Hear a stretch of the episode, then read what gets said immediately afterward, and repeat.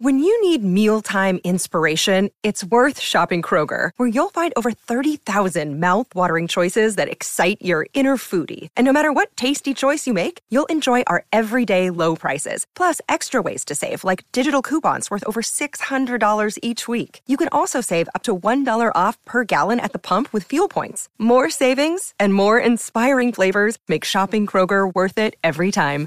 Kroger, fresh for everyone. Fuel restrictions apply. From the territories to Titan Towers to TNA and all points in between, he's seen and done it all. And now he's here to share the real story behind wrestling's biggest moments, controversies, and characters. The MLW Radio Network presents Something to Wrestle with Bruce Pritchard. Hey, hey, it's Conrad Thompson, and you're listening to Something to Wrestle with. Bruce Pritchard. Bruce, what's going on, man? How are you? Oh, just a box of fluffy ducks. How the hell are you, man? Well, let's do a little peek behind the curtain. Bruce is being kind. He is not feeling well. Bruce has pneumonia, and uh, this may or may not be our best show ever because maybe he's delusional on meds, maybe he doesn't feel good, but we're going to do our best to entertain you for the next, oh, however many minutes. Uh, we, we've been saying we wanted to keep these shows short, but last week, Bruce, we went nearly three hours. We did, but it it, it actually sounds like our audience kind of liked it, so that that's a good thing, man. But uh, I will apologize in advance uh, for for this show. All right, Bruce, let's get to the heavy lifting. This is something that we're gonna really have to struggle to get a full hour out of, in my opinion, unless we really lay a lot of groundwork so you can kind of understand who these folks are. Uh, so I kind of want to start with that, and I'd like for you to first talk about signing the Hardy Boys. And the first time I remember seeing the Hardy Boys, uh, specifically Jeff, was doing job matches on TV. I know that I believe Scott Hall worked some with him in the early days of Raw, and I know for sure uh, around '97, Rob Van Dam worked some matches with him on Raw when you guys were doing the ECW crossover. When did you first start using the Hardy Boys, and how did they go about earning a full time spot, as you recall? Well, the Hardys started coming in, and they were extras, uh, enhancement talent that came in and did TVs from time to time. Um, obviously, brothers, uh, Matt and Jeff, would come in. They'd work tag teams as the Hardy Boys and what have you. Uh, Jeff, as we found out later, was actually coming in and working underage uh, coming in and working our tapings and saying that he was actually 18 when I think he was a little bit uh, younger than 18. He might have been 16 or 17 at the time. But they were two kids that came in. They lived in Cameron, North Carolina. Uh, they would drive themselves. I believe it was the Italian Stallion. Wow. It was a an old uh, guy that we used to get talent from. Not he he himself wasn't an old guy. Just I feel old thinking about those old days. But Stallion, I, I, believe that is the one that first introduced the Hardys to us, and they came in and were uh, enhancement talent. Uh, fast forward a few years when we started with our developmental system, and we were looking at guys that were out there that we could bring in that just needed some polish. They needed, you know, a little bit more training and and uh, kind of like a finishing school, if you will. Sure. Jim Cornette suggested the Hardys. And we brought them in, and they came to the very first Funkin' Dojo, wow. which was run by Dory Funk Jr., my brother Tom, Pat Patterson. And they were a part of that very first group that we brought up to Connecticut. And they spent a couple weeks and went and did shows and, and got in the ring with Tom and Dory every day. And they were a part of that and they were just two great hungry young guys that wanted to be wrestlers and they had talent. So out of that we ended up signing them to a deal. And then eventually uh, they are paired with M- michael ps hayes who at the time is doing the doc hendrix gimmick. And um, I think some people know the story, but I'd like to hear your story about how they got paired together, what their travel situation looked like, what his role was to them, uh, how they came up with their attire, all that stuff as far as you can remember about just really forming the early days of the Hardy Boys. Okay, well, let's think about this for a minute. When it comes to tag team wrestling, and being a hell of a mentor. I don't think you can get much better than Michael P.S. Hayes. Dope, dope, dope. Uh, to teach knaves, to teach somebody. And Michael was there as Doc Hendrix, and, and Michael never lost the performing bug. Michael always wanted to be on camera. Michael loved participating. And Michael saw something in the Hardys as well that he felt that he could hone and he could craft. And so the idea was why not do the old school way of training people? You stick them on the road with a veteran. Right and they sit under the learning tree. So these two kids had the uh, curse or the benefit of traveling with Michael P.S. Hayes every night and going out, performing, and getting that critique every single night, and Michael being at the ring with them to help them through their matches. Uh, the feeling was that Matt and Jeff were not the best on promos. Michael Hayes has been known to be able to cut a promo or two. So Michael cut the promos. Michael helped him in the ring, and they they traveled together. And it was it was a very old school way of going about it, but I dare say that it worked pretty good. Yeah, it's hard to argue with the results after seeing all the success they've had that it wasn't a success. And uh, I know that both of them really credit him uh, in a big way with the early success in their career, and he still refers to them as his kids. So it's a relationship that's lasted all these years later. Of course, Michael is still with the company uh, in a very prominent position. Uh, let's talk a little bit about first signing Edge. Edge well, hang on. Let, us back up a minute. You asked, yeah, you asked another part of that question that that is not very well known. I, I don't know if anyone's ever told the story. I think if anybody would, it'd probably be Matt. But you asked about how their attire came about and what have you, and the parachute pants and so on and so forth. I don't know that the, the answer to that question. I don't really recall exactly how that all came about, but I do remember Matt coming to me and, and telling a story about being on the road with Michael and and Michael liked to have a cocktail or two from time to time, as hard as that may be to comprehend. And Michael is an extremely intense individual. And one night, while the three of them were together driving down the road or in a hotel room, I'm not really sure it's Matt's story, but Michael kind of looks at them and says, Hey, I got an idea. We're going to get jackets made, full length jackets, all the way, all the way down to our toes. And we're going to put utensils on them knives, forks, spoons just utensils all over her jackets. That'll be cool. And then nothing. And Matt and Jeff are kind of looking at him and, and, uh, just waiting for the punchline here. And there was no punchline. Michael's idea was he wanted to do these long dusters with, uh, kitchen utensils or eating utensils. Flatware. Flatware. Do, do, do. That'll be cool. Names. Boys, Mike BSA's names. You know, actually, I should do the rest of this thing in Michael's voice. This is a little bit easier for me to do than just try and talk to you. I'm fine with that. Help me understand. What the hell's going on with flatware? Looks cool. Do that, do do. That's it. Nah, that's that. That was it, man. And they then then he never brought it up again. But they just thought that was one of the craziest things they'd ever heard. And then fast forward to their career, and look at them now. I guess that uh, flatware on jackets isn't so crazy after all. Uh, yeah. I mean, I guess I don't know what's going on. All right, let's uh I mean, it's a fun story. I got a big ass shot today, man. That thing had to be like about yay big, I swear. And it hurts. It didn't hurt when I got it. hurts like hell now. This is a podcast. They can't see your hand gestures. Oh. Um, it is pretty big. I swear. I promise it's big. Yeah. Okay. Uh, first. oh, you're still with me.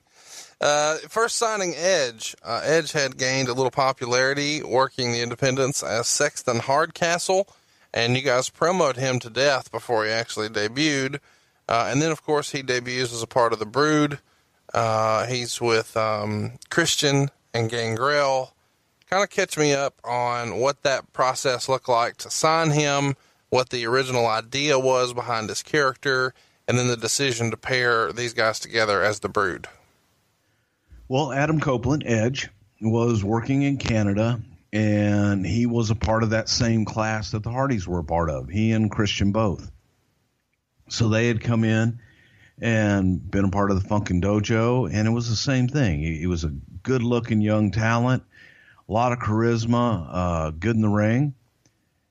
Made the offer, and I'll never forget. We were at a uh, spot show in Massachusetts at the end of the Funkin' Dojo, and I, I got to pull Edge out into an alley behind the uh, school where we were performing that night, and offer him a contract and say we'd love to we'd love to bring you in and do something with you. And about that same time, uh, Dave Heath, who was Gangrel, was coming up, and Dave pitched the vampire gimmick, and everybody just shit all over the vampire gimmick. You know, it's a hokey gimmick, it's silly, it's not real. And about this same time, there was, you know, how you have those uh, weekly newspapers, free newspapers yeah. that you can pick up, you know, the clubs and things like that. Everybody's got them in your own area. Well, in Norwalk, Connecticut, it was called, I think it was called the Fairfield something or other. And their front page story was about the underground vampire scene in Connecticut and it was incredible reading about these people who lived their lives as vampires.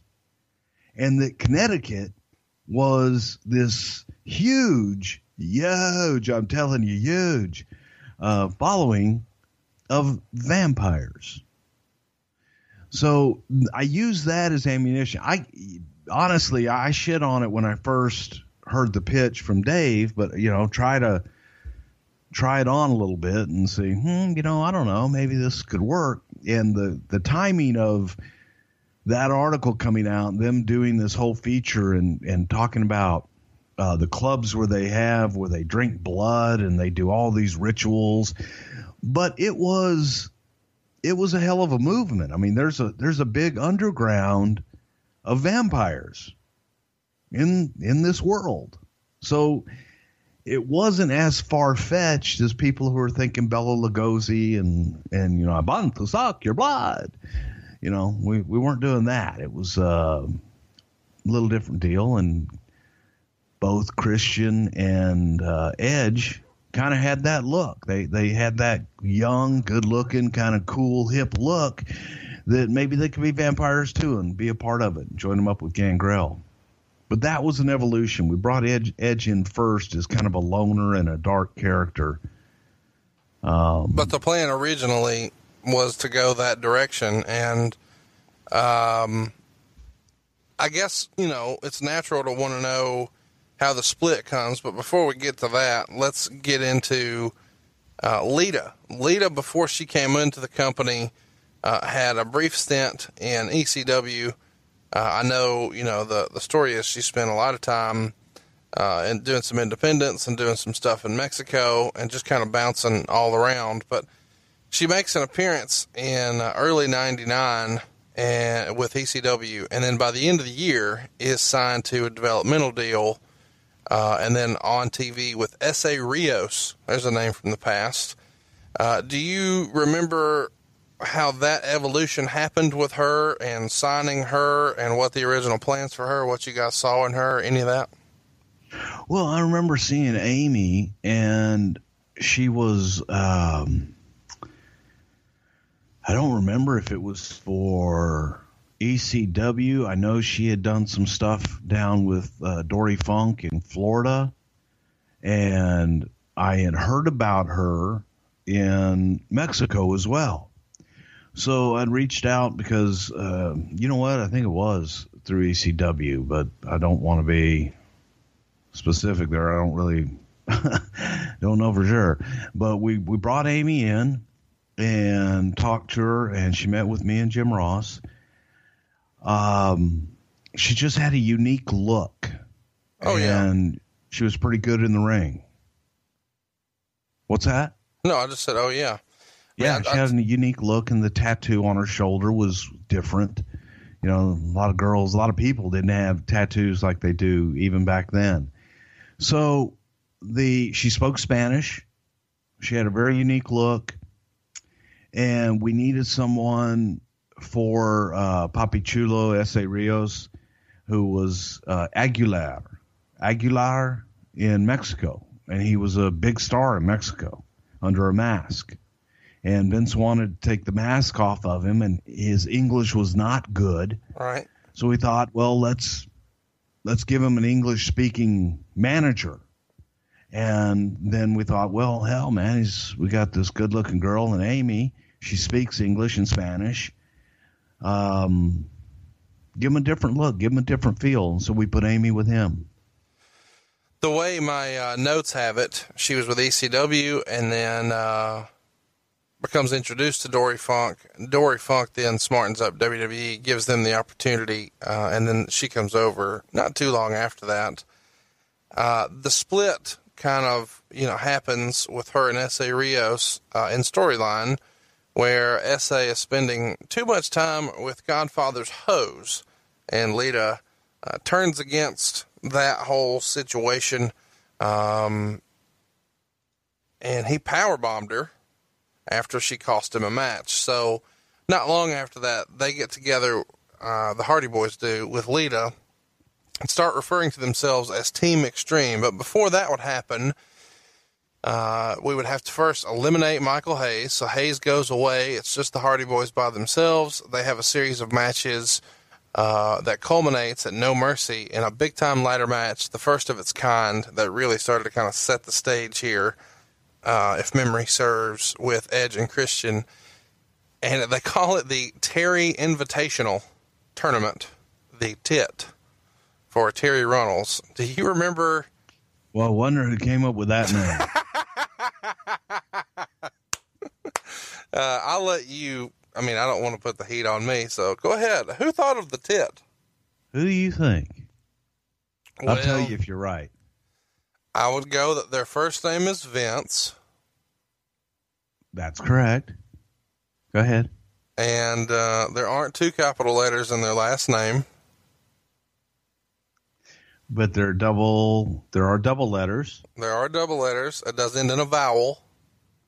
There you go. Okay. I'd say you'd be correct. So, uh, It was a way. It was you know Terri uh, Terri Runnels, who was manager at the time, just auditioning young talent, kind of for boy toys. no, it was phenomenal at the time because I was the age group where I was for anything that had her on TV more. So I'm in. Uh, and, and the supposed winner of the tournament would not only get her managerial services, but the sum of one hundred thousand dollars. So, a hundred grand, and and and if you win tit, you get Terri. So, uh, they had a ladder match with the cash uh, above the ring, and of course, inside of that was a contract for her to be your manager. Uh, but eventually, that all goes away, and we get Team Extreme, and we'll cover what happens next later.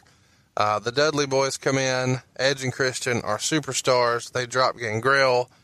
Uh, Lita is around, and she helps with Team Extreme. And these guys really just go all out and do a lot of good and maybe a lot of damage for the business with the crazy tone they set because it was over the top, super entertaining. I don't know how anybody wasn't into that at the time. Uh, but you did tell a funny story uh, to me once about these crazy ladder spots with Michael P.S. Hayes.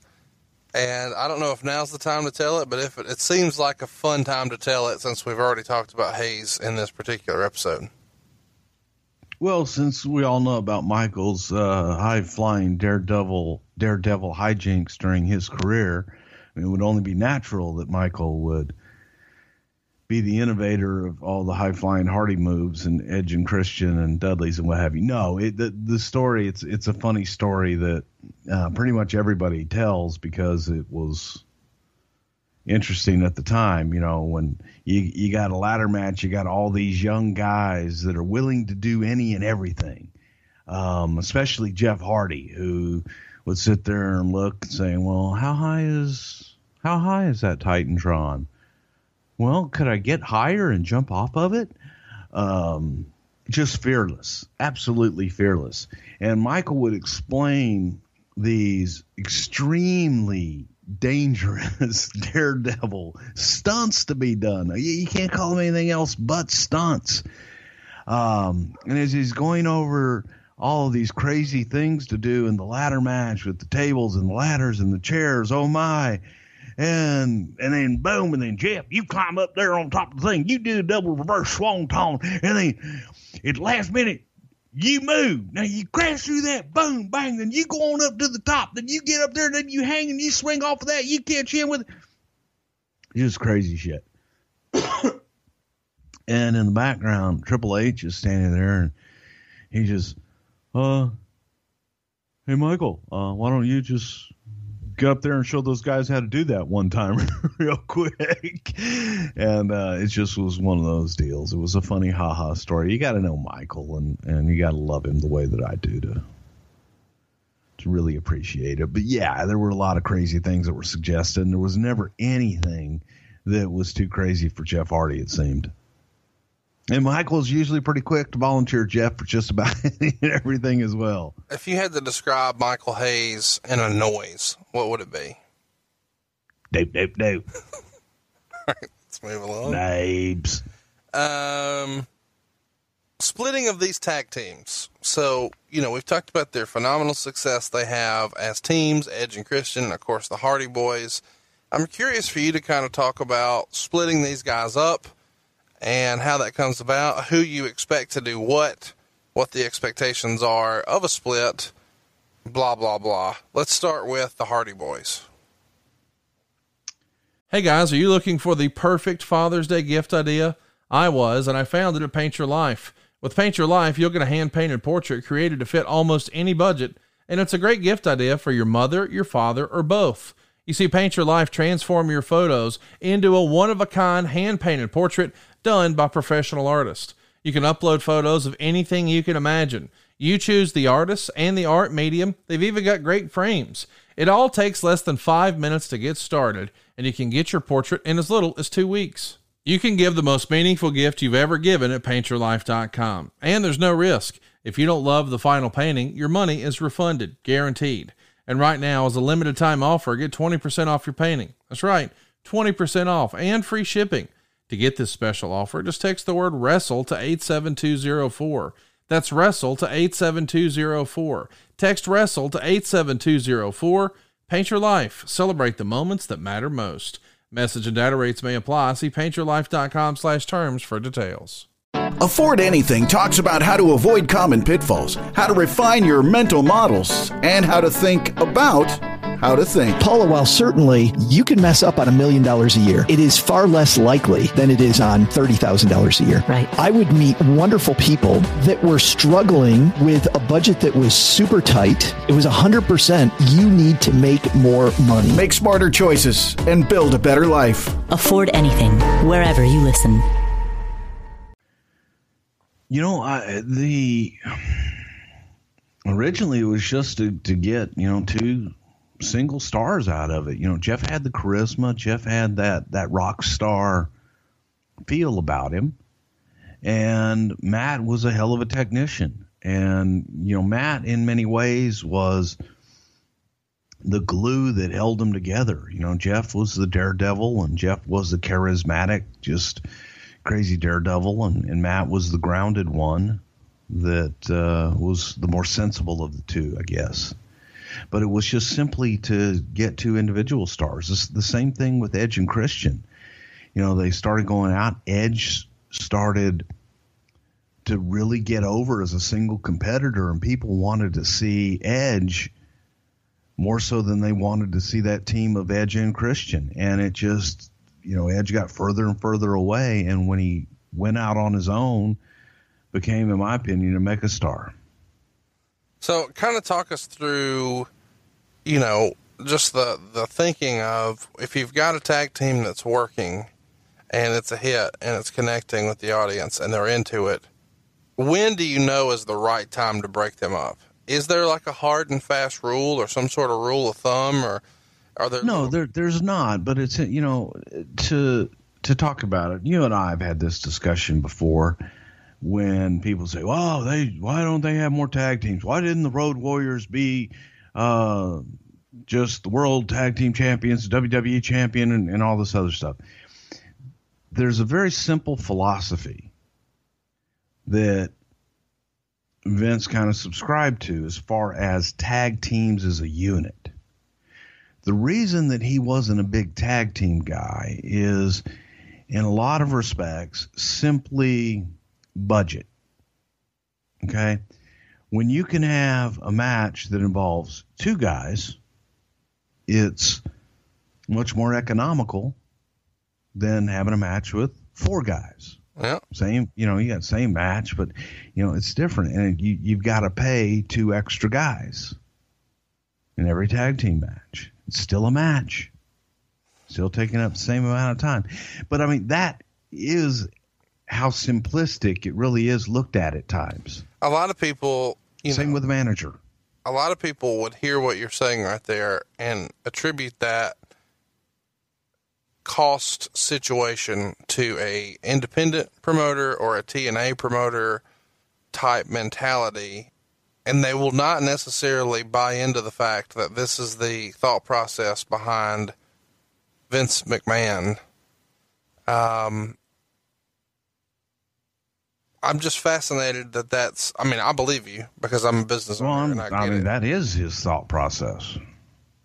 Even the way they spend money on Well, they didn't always spend that kind of money on stuff, but yes, back in the day, going all the way back to his dad's territory, you usually only had one tag. You know, like a couple tag teams. There was only one really featured tag team. It wasn't. Uh, you know, you you'd look back and look at really over tag teams. There's a handful. yeah. That's it. And there's a reason for that. It's economics. If a promoter can pay two guys and get the same amount out of them they can for four guys, they're going to go for the two guys. Now let me It- let me ask you this though. There is a mentality uh, amongst some old school Southern promoters where they would run a lot of tag matches, and they would do that because they felt like they could get longer matches out of it.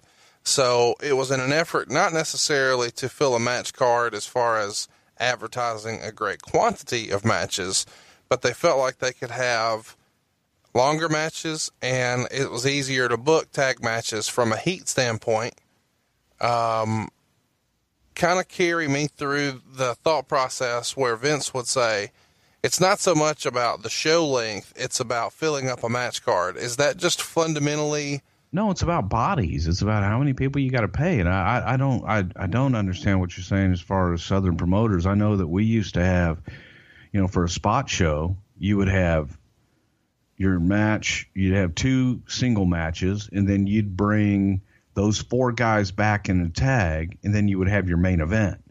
So the first two matches, those four guys would come back in a third match in a tag team match. So that's how you got your tag teams without having to add four more guys to the card. You're not even adding two more guys to the card. So that's how a lot of the tag matches orig- you know, came about in a lot of respects. Um, economics. Well? so but hear me out on this part. When you said you didn't follow what I was saying there, you look at a match like or a show like WrestleMania four. You know, there's approximately 123 matches on that card, and some of the matches are like a minute. Well, what's the sense in having two guys go out and do a one minute or a two minute or a three minute match? If you did have a 25 minute tag match, then you've got four guys, sure, but you're getting 25 minutes out of it instead of two guys for five minutes.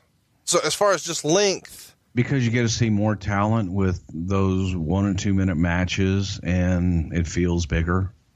that's what Wow, I, I saw 20 matches. That's what I or wanted to say. they only had five matches. So Vince's mentality was from promoting a card. You know, let's go back to the old school poster days. If you could just post that you've got 12 big matches, that was maybe considered more of a draw than when you got there, it being a bunch of, as the, as Ric Flair used to do, hour long Broadways. Yes. Okay. That's all I needed. Uh, so now these guys are going to be split up and the rumors and innuendo would lead you to believe that the company thought Jeff Hardy and Edge are the stars. Uh, they're the Shawn Michaels of these respective groups. They're the Bret Harts of these respective groups. And uh, Christian and Matt are kind of the Marty Jannetty spot. Now, that's not my opinion, certainly current day, but the rumors and innuendo and perception and the way they were seemingly booked right after would lead you to believe that that was the way the company leaned. True or false? It's the way that the audience accepted them. It's it's the way that the audience. I mean, the audience tells you what they want. They do. You know, I would dare say that the audience wanted more of Edge and wanted more of Jeff. I can't argue that. Uh, Matt Hardy goes on to become the cruiserweight champion and a European champion. He has a long run there. Uh, he eventually does his version one deal. Uh, he had Matt Facts, which we're seeing kind of similar stuff with um, uh, Curt Hawkins. One of his gimmicks uh, at the time was to have kind of a herky jerky video, and it would show his individual facts on the side. Uh, the herky jerky video was to simulate that you were watching this on like you know, a Windows player live. You were streaming it. This is kind of in the infancy of the internet. Well, not really, but uh, not nearly what it is now, where you're streaming matches, you know, instead of pay per views. Do you remember whose idea and, and, who came up with this character, Matt Hardy version one, and his little MFers and Matt followers and Matt facts and having an internet style feel? That was Matt. Okay, great. That's not what I expected you to hear. I expected uh, there to be more creativity there. So, what does that look like as far as the WWE creative? He just comes and says, "Hey, I've got an idea. What about this?" And you guys co-signed it and liked it. Yeah, I mean, it was an idea. It was we often ask talent, you know, what do you see for yourself? What would you like to do? You have any ideas? And that was Matt's idea. Well, he did a phenomenal job with it. It started to really get over in a big way. Uh, Edge goes on to become the Intercontinental Champion. Uh, he has a good run there. And uh, now I guess we'll go ahead and start transitioning into what we're here for, and that's to talk about uh, the love triangle. But first, uh, we should probably lay a little bit of groundwork. Um, Edge was married at the time to a woman named Lisa. Uh, did you know Lisa? Had you met her before? Was that uh, the first, second, or third one? Okay. So well, no, I'm, I'm, and I don't mean that to be mean. I, I really and truly don't. Uh, was that his first wife? I, I don't know. I, I, I, knew his first wife. I was there when he asked her to marry him. That was Val Venis's sister. I don't remember, man. I think it was his second wife, though. Okay. Uh, let's, uh, for the purposes of our story, I don't know that it matters. I don't know that. Well, you asked the question. Well, I asked if you knew her, and you you kind of buried him and asked which one. So that No, that's not a burial. He knows. I love him to death. Uh, he married Alannah Morley in 2001. Uh, they divorced in 2004. Uh, Lisa Ortiz was his second wife. They married in October of 04 and would divorce November the following year. I wonder why. Uh, he's with number three now and I think you're kind of being Beth. a jerk with that, and that's Beth. I'm Phoenix. not being a jerk with that. I well, just, he said first. He's had two third, successful but... divorces. Yeah. Okay. All right. Anyway, didn't want, didn't mean to get sidebarred. He's married at the time to Lisa Ortiz. They're married in October of 2004. Uh, Matt and Lita had been together at this point when all this is going down in 2005 for like six years. They started dating in early 1999. Uh, where this is starting to feel very TMZ like, but this is what we're talking about.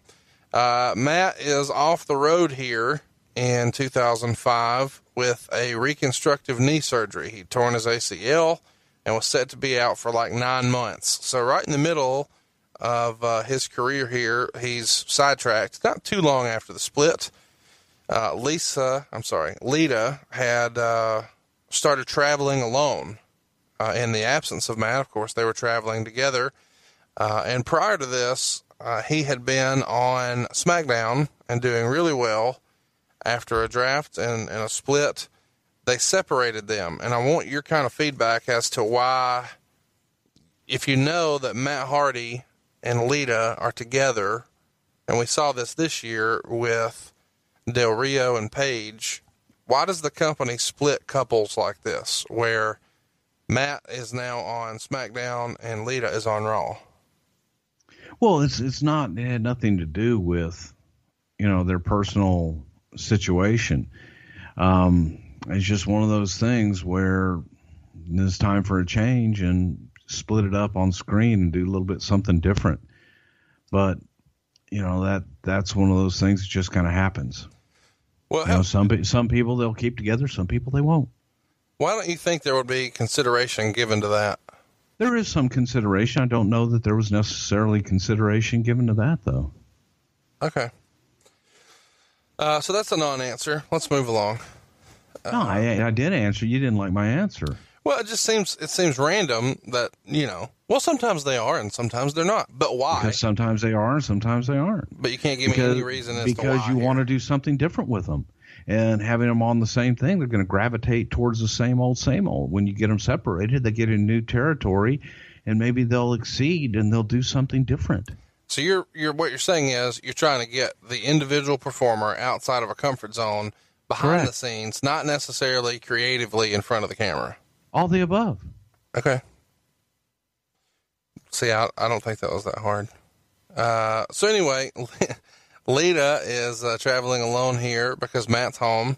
Uh, and, and Lita, uh, this is worth mentioning, even though they're separated, Matt asked to come to Raw. So when he comes to Raw, he's not featured nearly as prominently. Uh, they were doing something with him on SmackDown, not so much on Raw. Do you have any comments about that? No.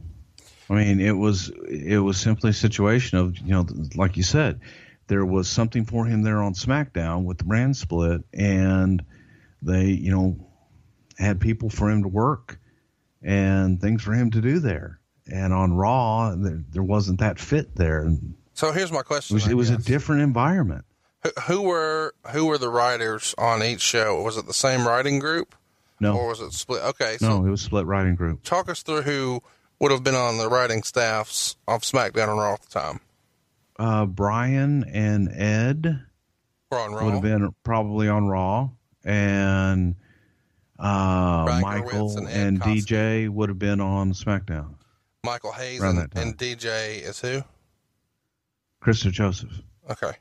Well, I'm just saying you're speaking in shorthand. Not everybody listening knows who these people Well, are. I'm trying to remember. I and you're on meds. keep up. You're it. telling people to stick stuff in their Google machine. All right, Chris DeJoseph and Michael Hayes on SmackDown are taking good care of Matt Hardy. Ed Koskey and Brian Gerwitz don't have anything for him. Gewirtz, Okay. Well, thank you. See, you said not Brian. Gerwitz. you said Brian, and if you would pronounce just, you know what? So help me understand. You said a minute ago they had something for him and people to work with on SmackDown, and they didn't on Raw. If they know Well, that they- going in, why do they let why do they let him move? Like, why don't they say no? You can't move. Probably because he wanted he wanted to move. He was unhappy where he was. Didn't want unhappy people around. Well, he didn't want to be split up to begin with, but you did it. So, Okay. so help me understand. So you get split up. You have an opportunity to do something. You're unhappy with that. You want to go back somewhere else, and and So here's my that's a question. chance you take. I get that, but is there a little bit of you, and I want you to just be honest here and not just go right into defense mode. Is there a little bit of, God damn, we're pushing the kid and he's still not happy. He wants to be over here. We're going to fucking put him on the bottom for a little while. No, it's simply a situation of when you're sitting there and you're writing TV, and from a frustration standpoint on the SmackDown side, I'm going to venture a guess. I'm not going to say this is what it was, but I'll venture a guess where it's like, damn, we've got something for him over here. We want to do something with him. He doesn't want that. He wants to go over there. Well, now Raw's sitting there going, well, we've already got, you know, stuff going on with other people. Now we've got a n- new guy and it's a different environment, different situation. It feels a little bit to me like if I had to put myself in those shoes, which admittedly, obviously, I never have, I would feel some pressure to find something for everyone, but I might feel a little less pressure if this guy was already getting a push somewhere else and then came over and he was just kind of thrown in my lap. I might say, well, listen, if something awesome pops up, I'll give it to him, but I'm not going to go out of my way to try to make this work. I've got all these other guys I'm trying to cater to. Try not to do that, though. I mean, you, you try to do something as best you can for everybody, but unfortunately, the, the reality of the situation is probably what you said. Um, I can't speak for them. Right. Okay. Well, good deal. Let's move along a little bit and uh, let's talk about it. Uh, so let's set the stage again.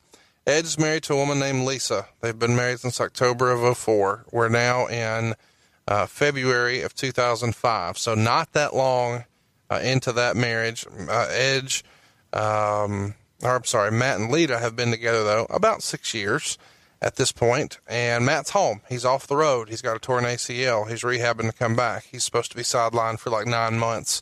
Everybody knows a torn ACL is pretty legit.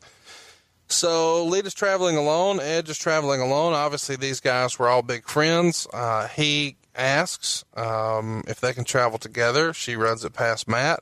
Matt says, "Hey, cool me. You know, you guys are buds."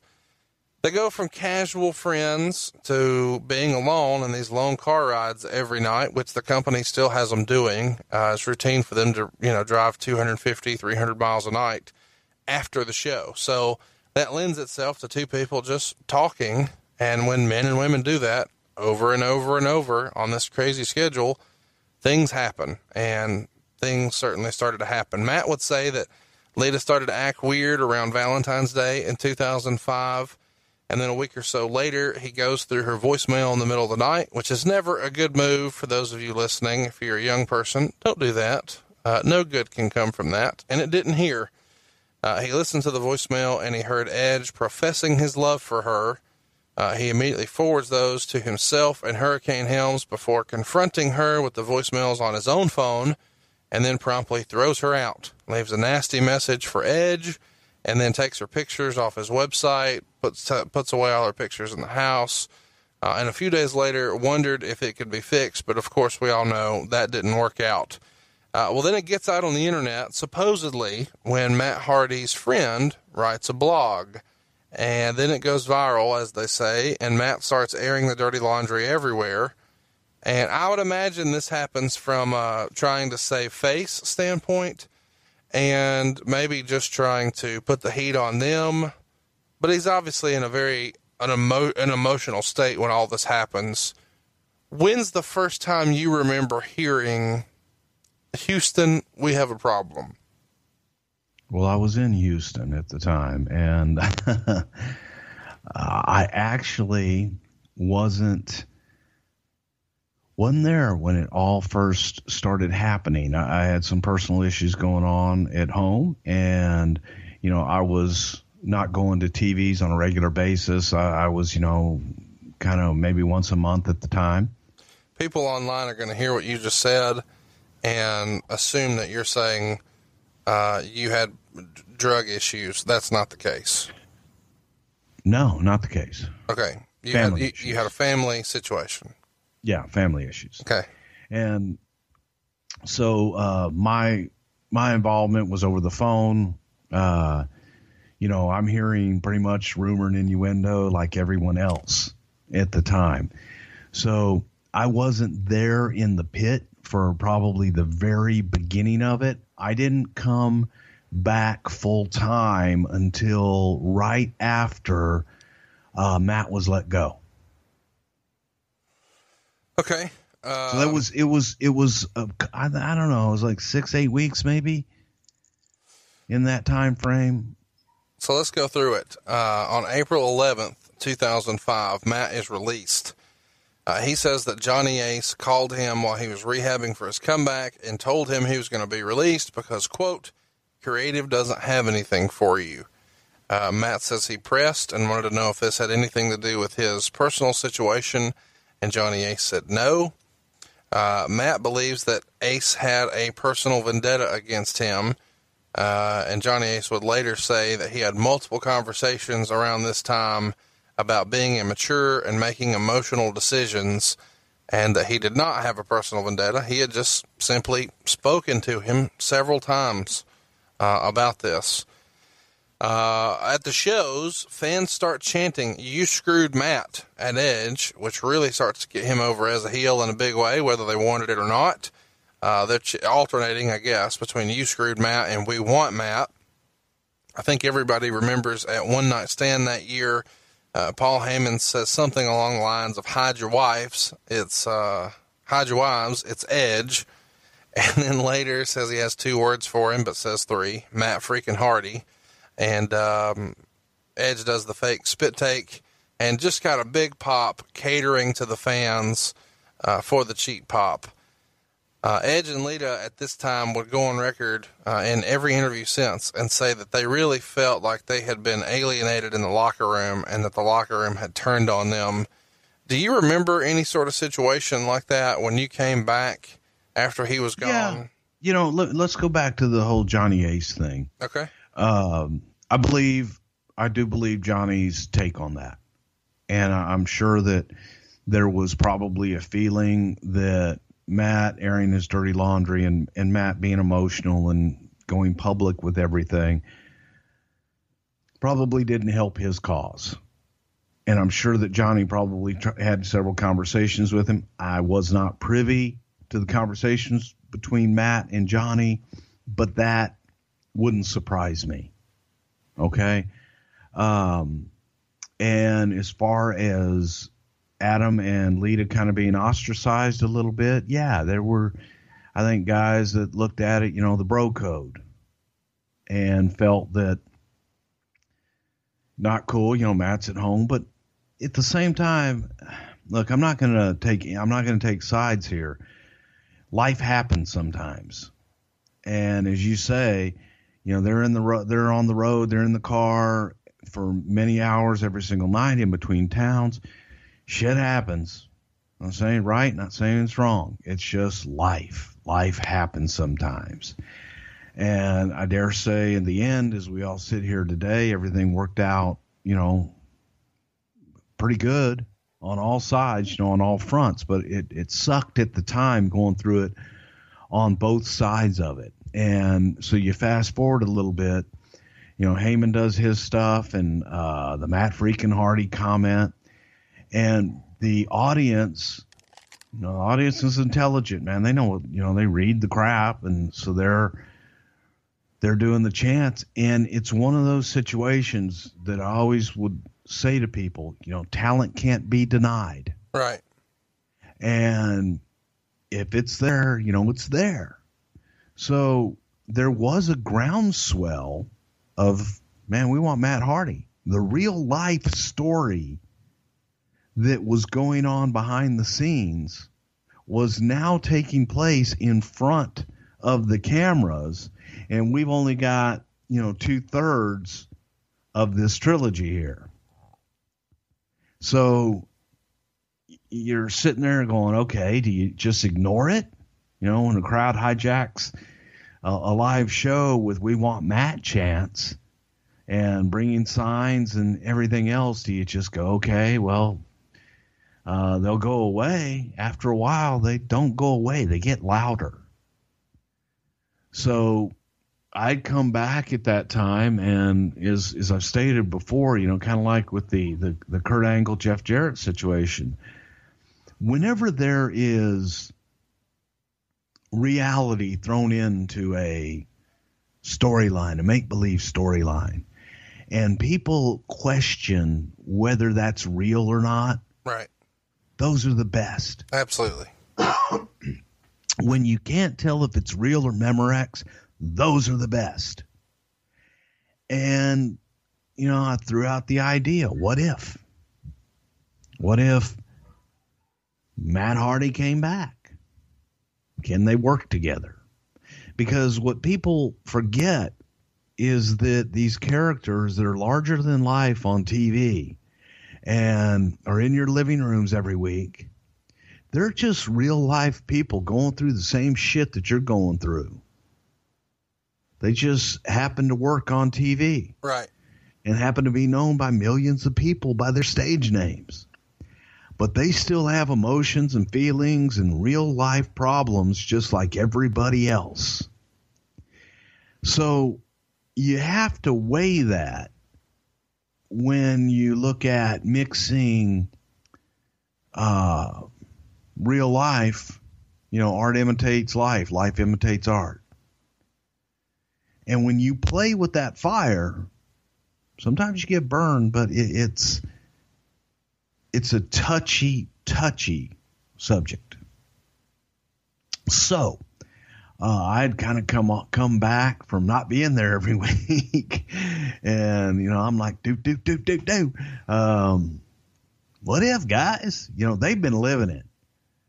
The the guys there they've been living it every week, and you know I come in I'm all fresh, I'm all happy to be back. You know shit I've I'm rested. Uh, I'm I'm happy to be uh, back at work. So I get in and I throw the idea out there. Well, I'm sure that the idea had been thrown out there many times before. But all of a sudden it's a new you know, new new voice. You know, so God damn it, why the hell didn't anybody else think of this type deal? And you know, it's it's uh we tried it on, you know, and and it's like, well, talk to them and see if they're game for it. So I took. Uh, Before you get to that, Go ahead. Uh, on camera, they had already started to put them together. So Edge and Lita, Lita and and Edge. Edge. Yes. yeah, Go ahead. they're they're on camera together, and it's a natural decision because.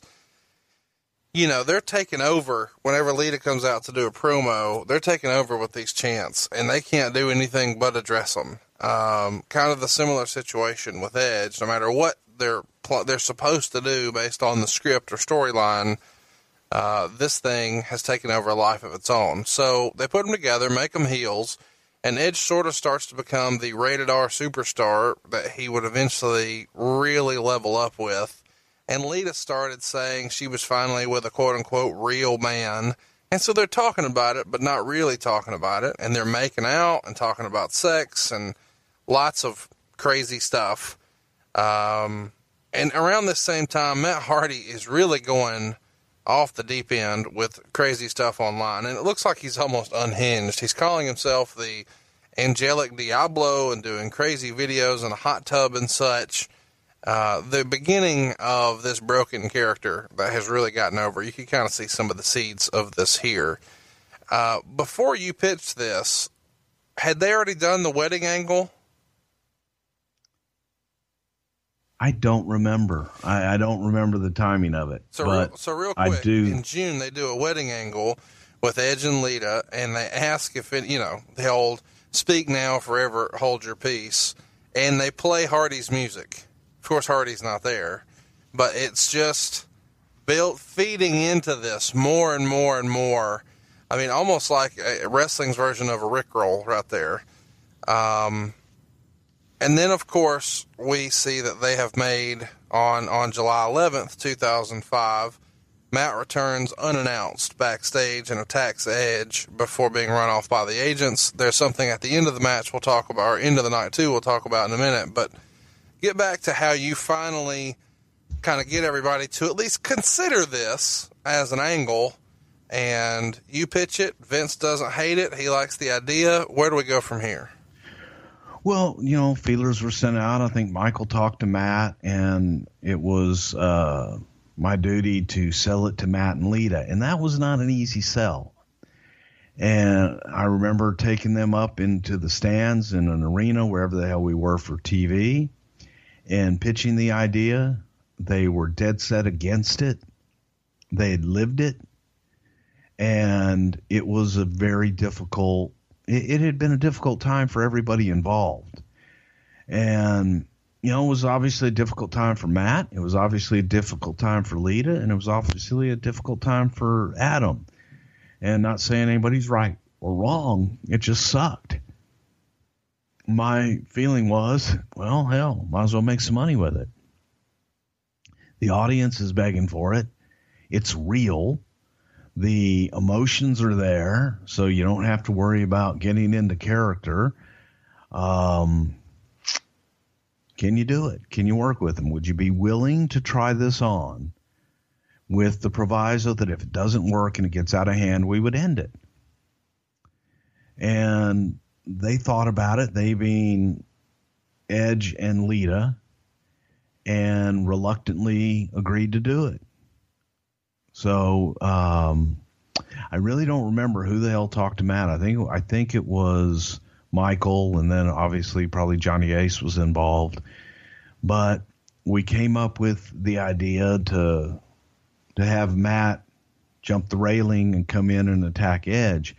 But the the most fucked up thing that happened that night was that I had to get Edge and Matt Hardy together for the first time since all this shit blew up and go over what we wanted to do, you know, physicality wise and, and what we were going to do because not everyone knew that Matt Hardy was going to be there and that what we were going to do with Matt. It wasn't widely known. We had snuck Matt in and we had him at a separate hotel and we had sent a car over to go pick him up a stretch limousine and when i knew the limousine was there edge and i went out and i sat between them in a car and explained what we were going to do. And it was the first time they had seen each other. They shook hands. They were very professional.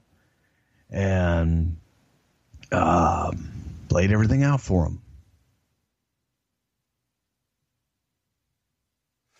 And so we see it on July 11th, 2005. Uh, as I said before, Matt returns unannounced and attacks Edge backstage. Uh, they shoot it like it's a shoot. The agents run him off.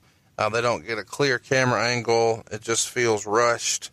Um, so it makes it feel authentic. And then towards the end of the show, he jumps uh, from the, the crowd into the ring, and security tries to separate them as he attacks Edge. Uh, and eventually Hardy gets on the mic, and this is where you guys really started to make it feel real. He refers to Edge as Adam, which is the first time that had happened in this situation. And he even referred to Lita as a whore, which shocked me, even for WWE standards. Uh, but then he even yells Ring of Honor and ROH before saying that WWE can kiss his ass kind of carry me through whose idea it was to, and I know we just talked a minute ago about when you can blur the lines between reality, that's when it really makes it awesome. So you can kind of point things on the show and say, okay, I know, I know that's kind of, you know, winking a nod, tongue in cheek, but this, this was real.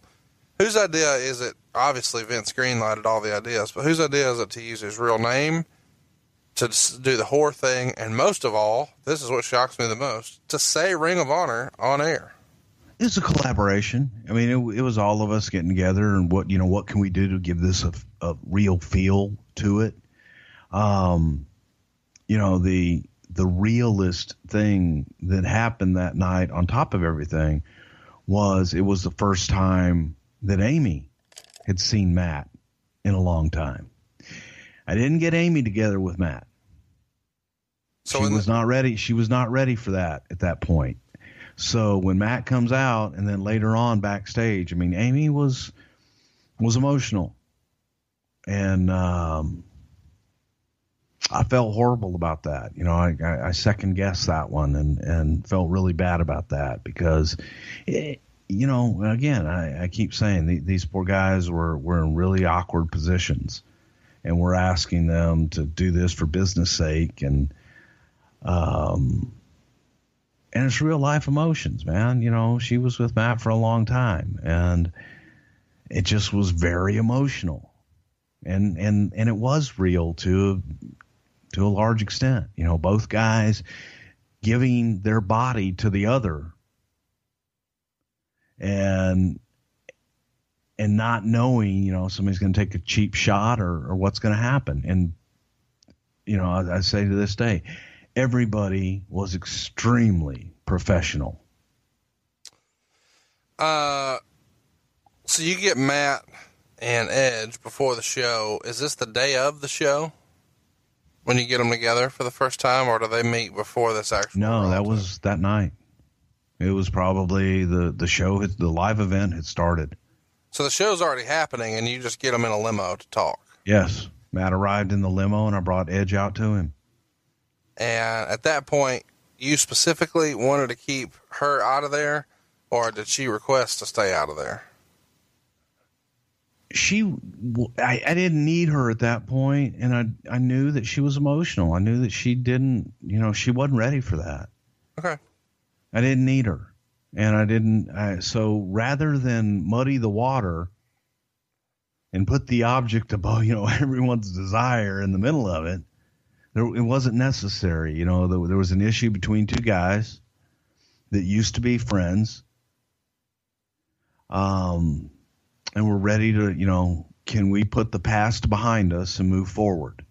So, I, I've uh, had the privilege of being, you know, kind of behind the scenes at these shows with Rick a few times, and uh, it's interesting to see, you know, just the social behaviors. You can kind of tell that there's groups of people who are super tight, and then groups of people who aren't necessarily. It's not necessarily that anyone's cross, but um, it's just different, you know, just like in real life or any work environment, anywhere in the world. Do you remember, you know, were were Edge and Lita kind of shunned, or is there a certain group of people who just didn't care and hey, that's y'all's business, or did people have a lot of sympathy for Matt? And did that change when Matt comes back that night and he's around all these people for the first time? Did some of these guys have to feel like they needed to babyface Matt even if they really hadn't been prior. Well, Matt wasn't around the guys in the back. Matt was thrown out. Matt was taken out. Matt went in a different way. Matt was taken out afterwards.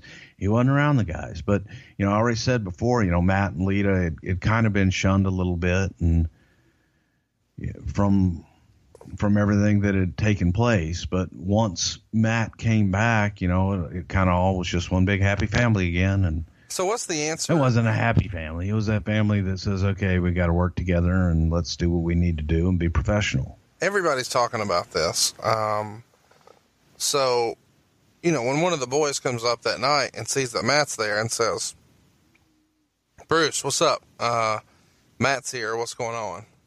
Well, Matt wasn't there. Well, they see him when I just told you he came in a limo. He sat out in the back. When it was time for him to come in, we snuck him in. He hits the ring. He's thrown out. He's sneaking back in. He does his thing backstage and is thrown out again. So he wasn't hanging around in the back. He wasn't talking with guys. But I, I guess what I'm asking is the intent was to work the boys?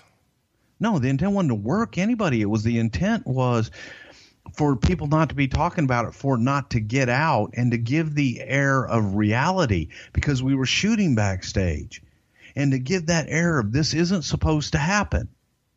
And if he's back there and they're all hanging out and bullshit and everybody sees it and, and there's not that same intensity, there's not that same feeling. So there, we didn't want him back there. We didn't want some some security guard with a camera snapping a picture and posting it online or anything like that. So the idea was to give it a real feel. I I, I follow all of that. You know, I, I got that. I guess what I'm maybe I'm not asking the right way after SummerSlam this year, when Brock hardwayed Randy Orton, rumors and innuendo would lead you to believe that Chris Jericho goes to Michael Hayes and says, What the fuck?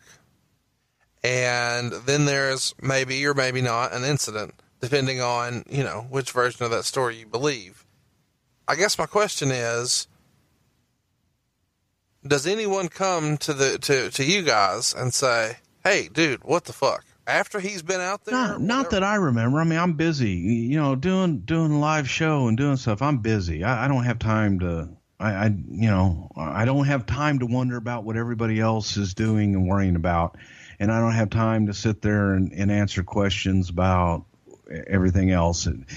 I mean, that that sounds assholeish. Like, yeah. Huh? Sounds assholeish. Oh, well, no, I'm sorry. I have a job to do. I've got a live television show that I'm trying to After run. After the show's over, Nobody says, dude, what's up? Not that I remember, no. So, uh, I guess I'm sure is- they were talking amongst themselves, but I, I, I, when you're producing a television show, live and you're responsible for all that stuff, I don't have time for that. Yeah. We learned last week you don't even have time to keep them from wandering out when they're fucked up. Uh, help me understand. You, you've told me in the past when I asked about working the boys and that you felt horrible about it. Now you're kind of working the boys and you're defending it hardcore. Not working. I'm not working the boys. We just didn't didn't tell them. You know that there's a big difference. There's you're sitting there and you go, okay, hey, this is going to happen. Why do tell me this? Why do they need to know everything that's going to happen? Well, I'm not saying they do. Well, uh, you are because if we, if they don't know every single thing that's happened, we're working them. So if we want to surprise everybody, we should get everybody together and say, okay, this is what we're going to do tonight, folks. We should have the run sheet. We should post the run sheet I, I online so everybody can see that. And and when we have our surprise, they should just see that. And there should be no shock or surprise or actual genuine emotion. You done? I guess No, one. Okay. Let me fucking know when it's my turn to talk, and I'll talk. Okay, your turn. When we did the ECW show, and we talked about ECW sitting in the front row, and you know, you not smartening up Savio or JBL or Briscoe, you said you felt horrible about working the boys, but that's what Vince wanted. And now Right. here you're saying, oh no, we should just put a run sheet and blah, blah, blah. So I'm just curious, not necessarily in the difference in thinking, but how you were able to differentiate between the two. What's the difference? Well, there was no there was no situation where there was really any danger. Okay. And the agents did know, okay, all the agents did know what was going to happen, Okay. but there was no there was no need for the boys to know Got what it. was going to happen. You, you, you sold me. So, uh, who gets Vince to okay saying Ring of Honor on TV? I don't know. It's just one of those things. What what what can we add to this to make it make it reality based? For all I know, Vince didn't even know what the hell Ring of Honor is. All right. Well, he did three shots. He, being Matt Hardy, does three shots with Ring of Honor. Uh, right which he had committed to before we brought him in, and we wanted him to honor his commitments. So he does right after this Raw appearance. Uh, two days later, he does a Byte This. We'll come back to that. But that weekend, he works three shots with Ring of Honor, beating Christo- uh, Christopher Daniels, uh, and then afterwards cutting a promo on WWE and Johnny Ace specifically. He also beat Homicide while he worked for TNA, and then eventually lost to Roderick Strong in his last show for ROH at the time. Uh, and around this time, he starts doing his, and many people remember this, his Matt Hardy will not die stuff. Uh, he had started doing that on YouTube before and uh, selling that stuff directly, and now obviously that has continued to grow, uh, and it's still a big part of his business today. Two days after this Raw situation, he called in to Byte This, uh, which was an uh, internet show hosted by Todd Grisham. Uh, Lita was a guest on the show and they had Matt call in uh, as someone who wasn't quote unquote signed. Obviously, we know different here, and he's continuing to call Edge Adam, and um, he's complaining or she's complaining that he's cutting wrestling promos in real life, and she believes that he shouldn't have made any of this public, and he contends that he did nothing wrong. Graham pushes the issue and. I'm sorry, Grisham uh, pushes the issue and asks if Ed should have been fired over this, and Matt says yes.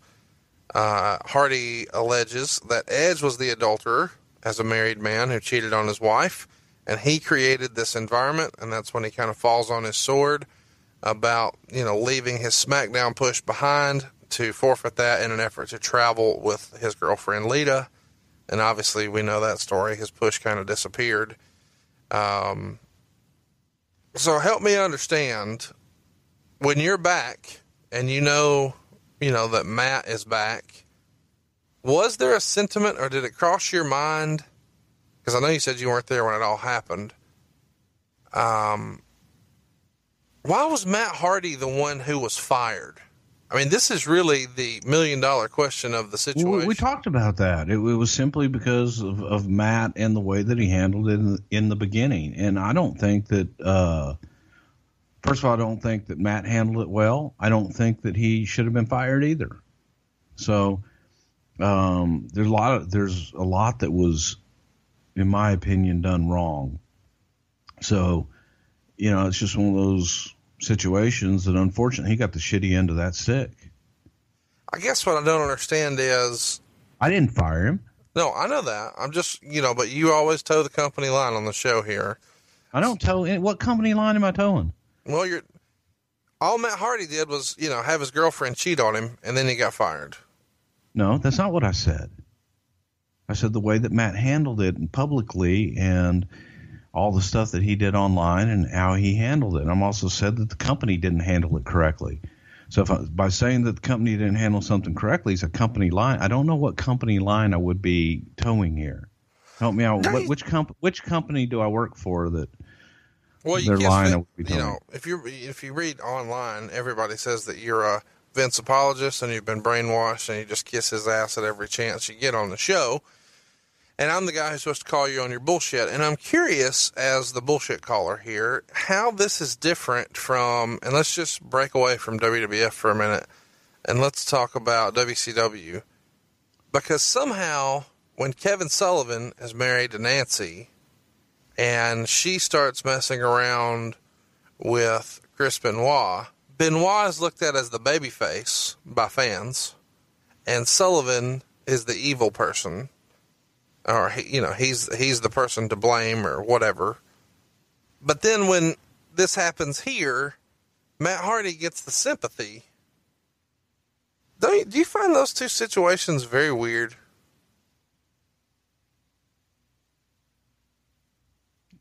Not really. You know, I see what you're saying. Yeah, it's it's it's it's weird. I, from my vantage point, I my sympathy would be with Matt. I think it is with everybody's, and it feels like the company made a business decision here to say, "Hey, who's there more upside with?" and keep that guy, and get this little troublemaker out of here. Wouldn't you?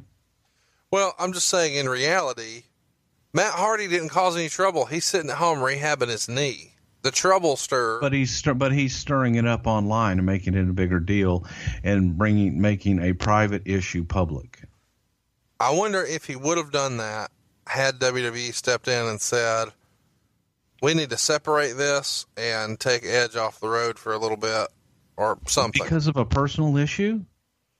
well, not It because of wasn't. A, personal it was a personal issue that wasn't aff affecting his work. Bruce, come on, man. Well, no, I'm just- well, I'm- just I'm telling look, you. Let's talk about First Family Mortgage. People love when I do that. If I've got one of the guys in the office who's married and starts cheating on his wife with another guy in the office's girlfriend, you don't think that that's a little weird? As long as they don't bring it in the office. How can they not bring it into the office? They all work there. Then fire them all. But in this case, they didn't. They fired the guy who was at home doing nothing. They they didn't. I, I can't give you that reason of why they did that, and I don't agree with what they did. So I don't know what else you want me to say. I don't agree with the firing of Matt Hardy. what would you have done? I don't. Uh, I probably would have got them all together and said, "Get over it, and move on. Either be professional and keep your private life personal, or get rid of everybody. If you can't do that, then don't need any of you." And I don't know if that was done or not. You know, according to Johnny Ace, he tried several times to encourage Matt Hardy not to bring it public Right. and he continued to do so. I don't think there's anywhere where you would see that uh, either Edge or Lita was making any of their issues public. So, who's who's the one that took it public? Who's the one that was causing up the most stir? So what you're saying, the gist is, the lesson is, if you're in the WWE, it's cool Well, if you're you, anywhere, well, if you, well, specifically WWE, they've taught us this. If you want to fuck somebody else's girl, you know, one of the other boys' girls, that's cool, but you got to make sure that that guy doesn't get hot about it and talk about it. well, again, it's how you do it. To go on to go online and uh, besmirch somebody, it's it's no different than in real life. I mean, who are you gonna? Again, I, I I hate the drama. I hate that bullshit. I mean, there's there's not a lot of right in this whole situation. So finger fingers can be pointed everywhere you look. Well, uh, at this time, they continue this string of fights on the shows. So there's no like wrestling moves. They're just attacking each other, punches and kicks, going back and forth. And then they play it up on a Byte This together. They're really feeding into this internet culture here, and they put the two different groups in different rooms and and film it. And Hardy brings up a good point that really gets a lot of sympathy. He says when Edge was out hurt with his neck injury, Hardy called to check on him every day. But when Hardy was out hurt, Edge stole his girl.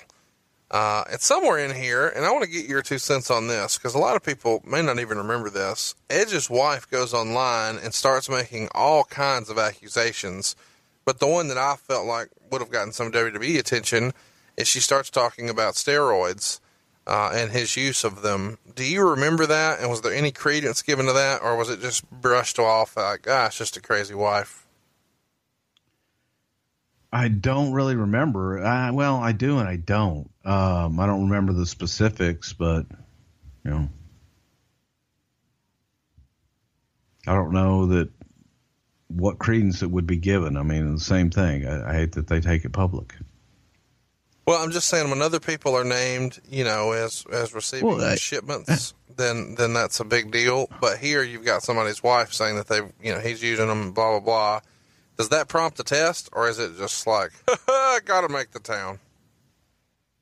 No, I, again, according to you know some of your wrestling journalists, they claim that everybody's you know taking them and all these other things. It's to me, it's no different than that. You know, somebody making a claim that someone's doing something. Oh well, I know he's on drugs. But even given You know- this situation, there's no like, uh, maybe I'm Did, did. Ed did Edge look like he was a huge bodybuilder guy that was on a lot of steroids? Oh gosh, I didn't realize we were. Well, no, I'm so- asking you. No, but you know, there's a lot of guys who didn't look like they were. Josh Barnett was UFC champion, and you couldn't convince me that he even knew a guy named Jim, but he was UFC champion and failed for steroids. So the eye test isn't always foolproof. Let's move on. This is stupid.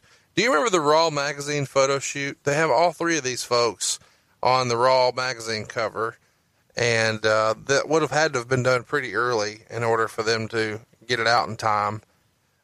Was that any any anything pop up about that? Any any memories? I have no idea what you're talking about. All right, great. No. Let's move along. What, what was the photo shoot? Uh, they were on the cover of a. You guys had a magazine called Raw, and they were on the. Yeah, I remember that. They were on the cover of it. So, I mean, together posing. Uh, they were doing double penetration. Uh, it was pretty risque at the time. No, tell me what the what the, what it was. They just did a photo shoot together. SummerSlam is finally here, and it's on second. So Vince McMahon brings back uh, Matt and announces that he's made uh, a signing and brings Matt out of a limo, which is kind of the way you said it happened when they first brought him in. And so he's in the back hiding in a limo. Uh, Vince makes the announcement of who Edge's opponent's going to be. The crowd goes nuts. Matt comes out, cuts a promo. Matt Hardy will not die, blah, blah, blah. We're at SummerSlam now. This thing's been built up. It was hot. It was huge all over the internet. People started first hearing about it in February. We're all the way in August now. Quite a long build here. Uh, even two months in the summer, you know, for June and July, where they're really starting to build momentum. It's finally here. It's SummerSlam. The match is on second, and they get five minutes. They just start with punches and chokes and kicks and stuff. Uh, and it's a little weird because the finish comes after only five minutes, as I said, and the ref stops it for blood, and Edge was the winner. After all this build up, does this seem a little weird to you that it's just five minutes and it stopped for blood? no, I mean it was to get more out of it. It just seems like SummerSlam is usually, you know, a big show, and this didn't really feel like a big finish. And it wasn't. They kept it going. They do a street fight in Tampa a week later on Raw. That would have been August 29th. Uh, and the finish of that one is they go off the stage through some tables with a big explosion. Is this just starting to feel really overbooked to you in hindsight? I feel it was it was no, it was it was not necessarily overbooked. It was rushed, and it was just one of those situations where Vince kind of rushed through it and wasn't feeling it. And what we probably would have done in six months' time, we did in six weeks' time. And going back to your raw photo shoot, because I pulled it up here on my Twitter machine, um, you know they take those shots, and it looks like it's two shots with them divided in between each other here. Um, I don't know necessarily that they were all three together. At, and even if they were, I mean, the turnaround time by 2005 was a lot faster than when we used to have to do it three months in advance. All right, I'm glad we circled back for that information. Hey, no worries. Uh, That's what I do. who- whose whose idea is to book shit like, hey, put them off the stage and through a table, and let them, um, you know, have an explosion? Whose idea is that? H- who does it sound like? Could be anybody. I don't know. Where was it? Uh, Tampa, Raw. Uh, again, could have been anybody. I, I don't know who the agent was or, or anything else. I mean, it could have been the talent, could have been the agent, could have been us. We're on a roll today. A few weeks later, September 18th, they do a steel cage match at Unforgiven in Oklahoma City. This is finally the um, the match everybody was looking for. They go over 20 minutes in this one, and Matt does a leg drop off the top of the cage. Uh, looking at that now, you know, a lot of people may not see that as a big bump.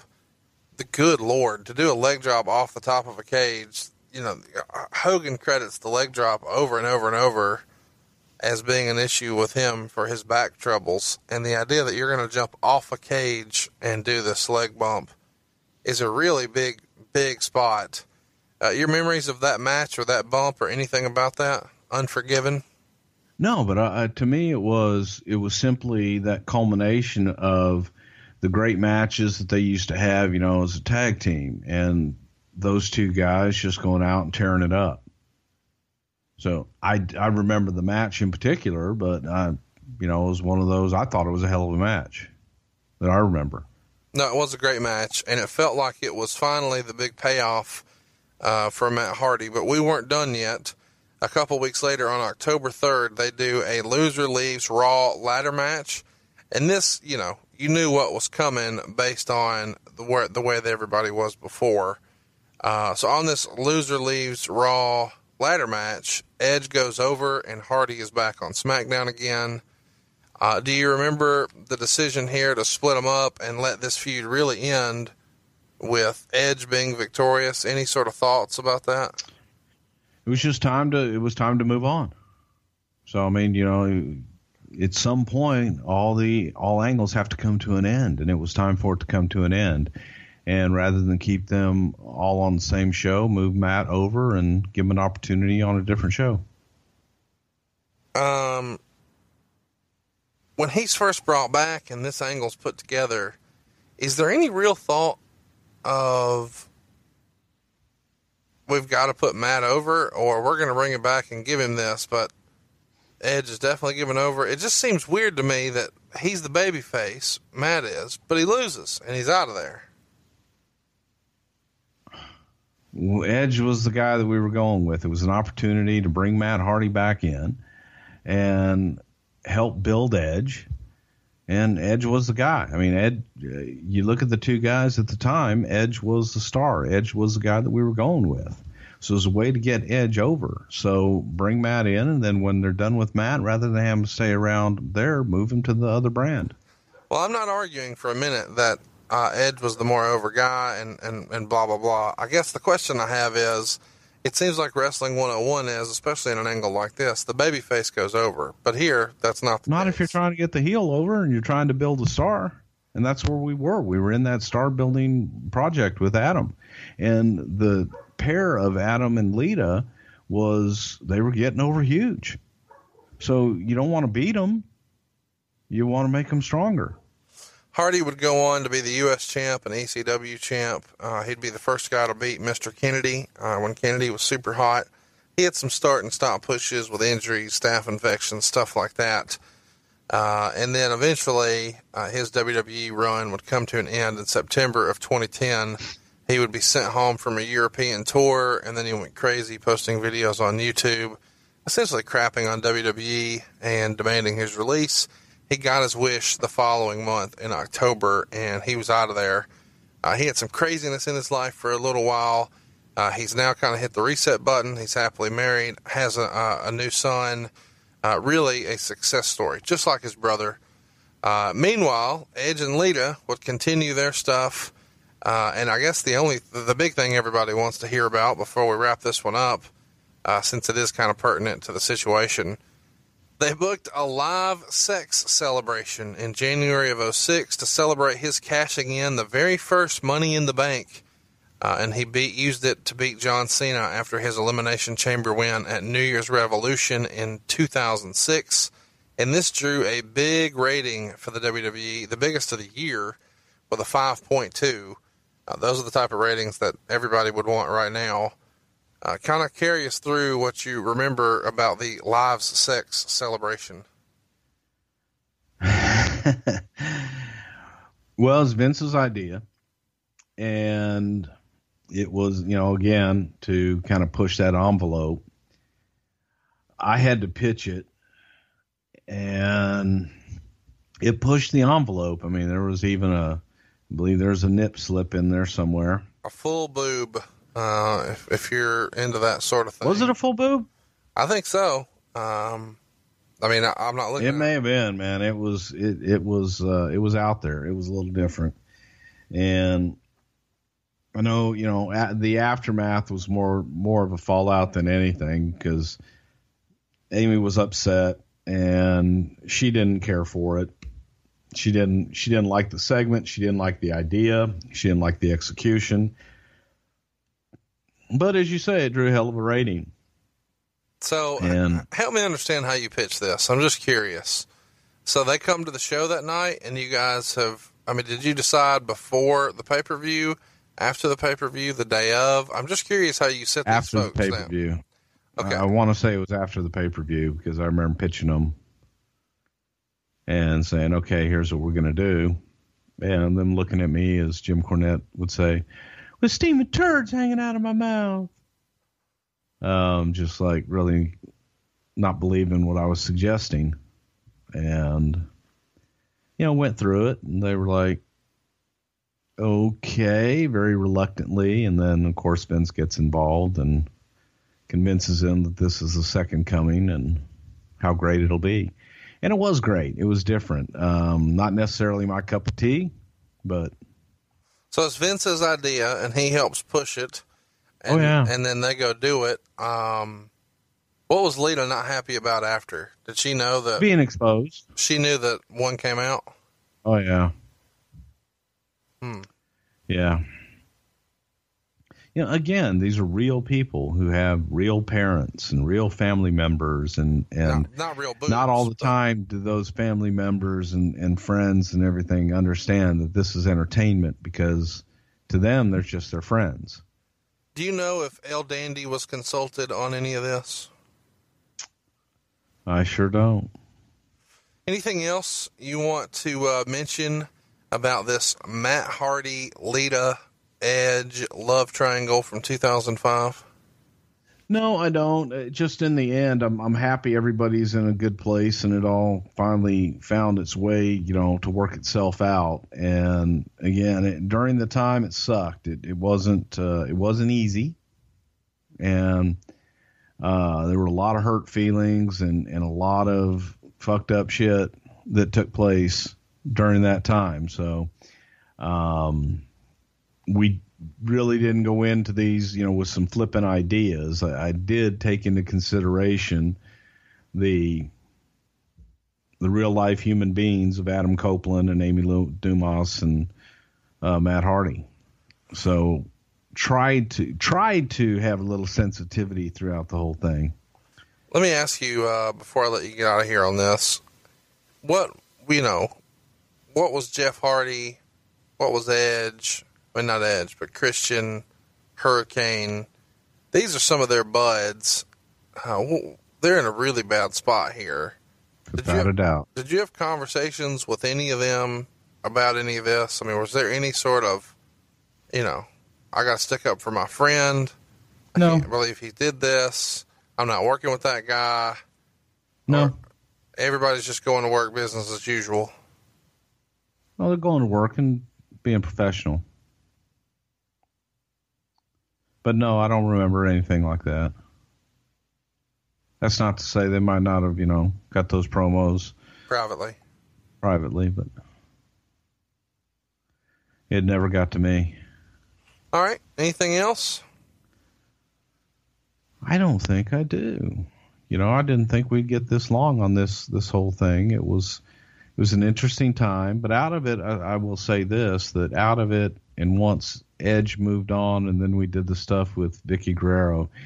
You know, the evolution of Edge and Adam Copeland in particular is an interesting one because how he came out of it on down the line, and then the stuff that he did with Vickie Guerrero was some of the best shit ever, and just turned into one of the greatest talents I've ever had the pleasure to work with. And then you you look over at Matt Hardy right now, and you see what he's doing in TNA, and he's reinventing the business, reinventing himself, and reinvent reinventing Jeff, and making his wife and his wife's father relevant. So, you know, I'm proud of them all. All of them, you know, came through a little developmental camp having in Connecticut at the Funkin' Dojo. And you look at them all now, and I'm, I'm just really happy for them.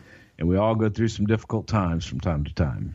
Do you remember when you felt like everything was okay and everybody had buried the hatchet? Is there a particular moment that sticks out in time where you think, uh, this is when everything was okay? Or I remember feeling like, okay, they've put that behind them.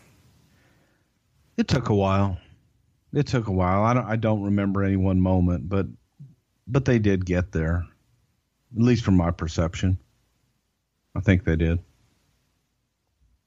Um, is it fair to say that this whole angle really helped catapult? I mean, it wasn't an angle; it was a situation, and then it became an angle.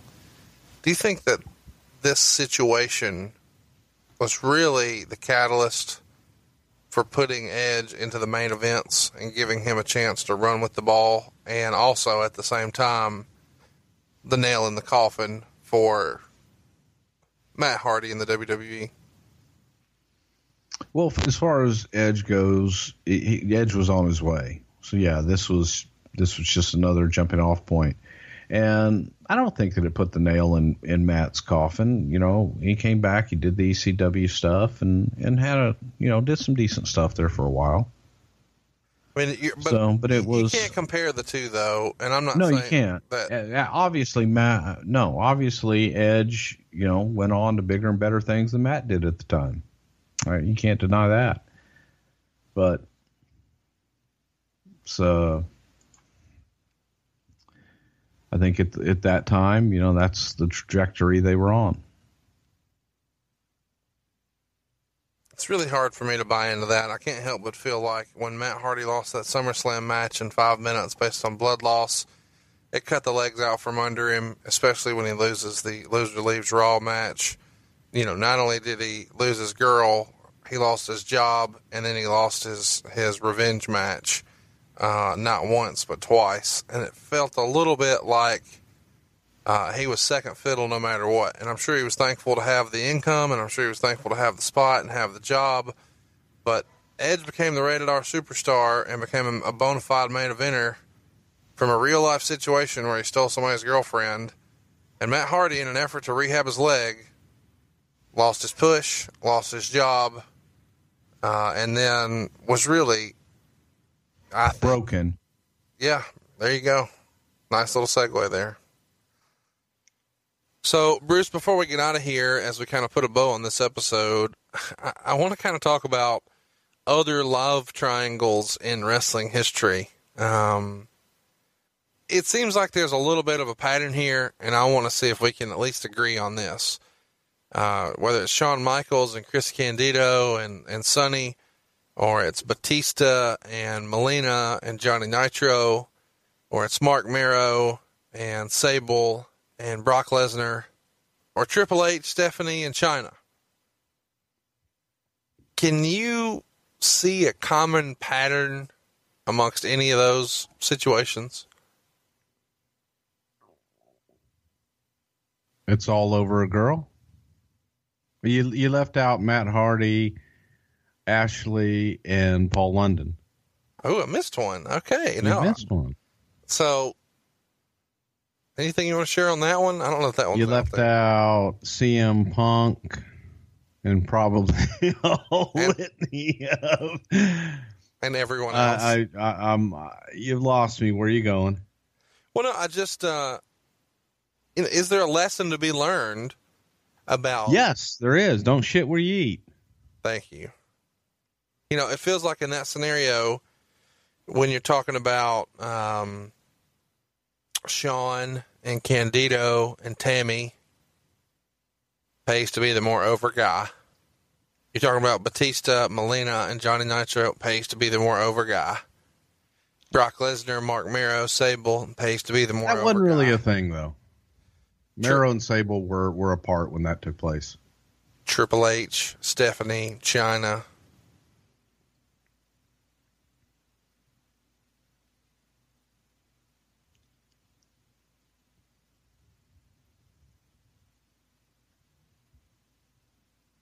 I got all day. Me too. Yeah, you know, I just I think the lesson to be learned there is, you know, try not to shit where you eat, but sometimes life happens.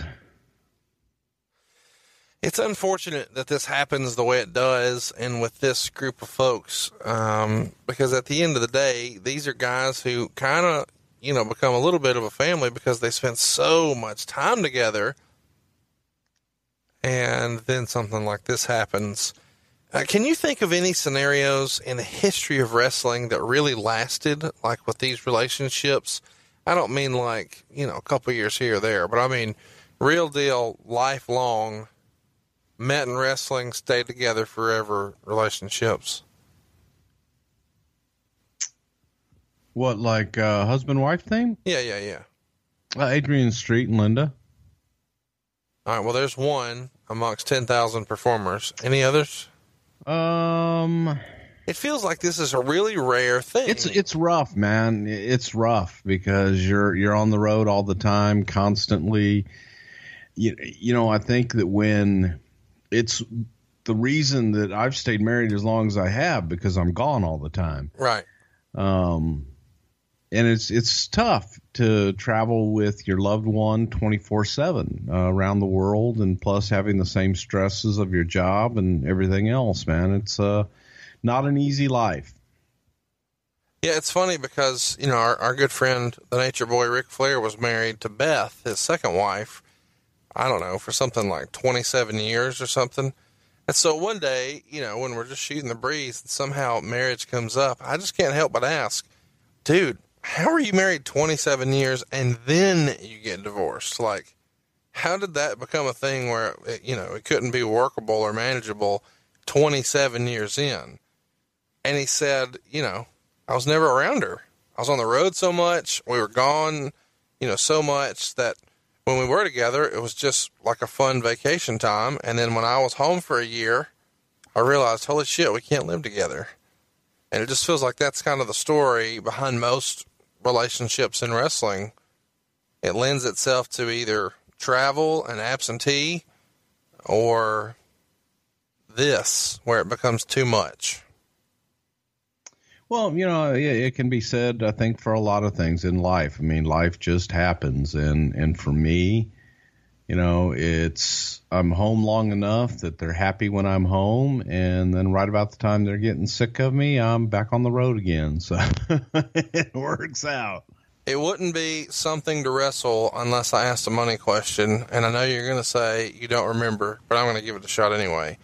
When Matt Hardy came back and you guys re-signed him, obviously he was coming back to a different situation where all of a sudden he was pretty hot.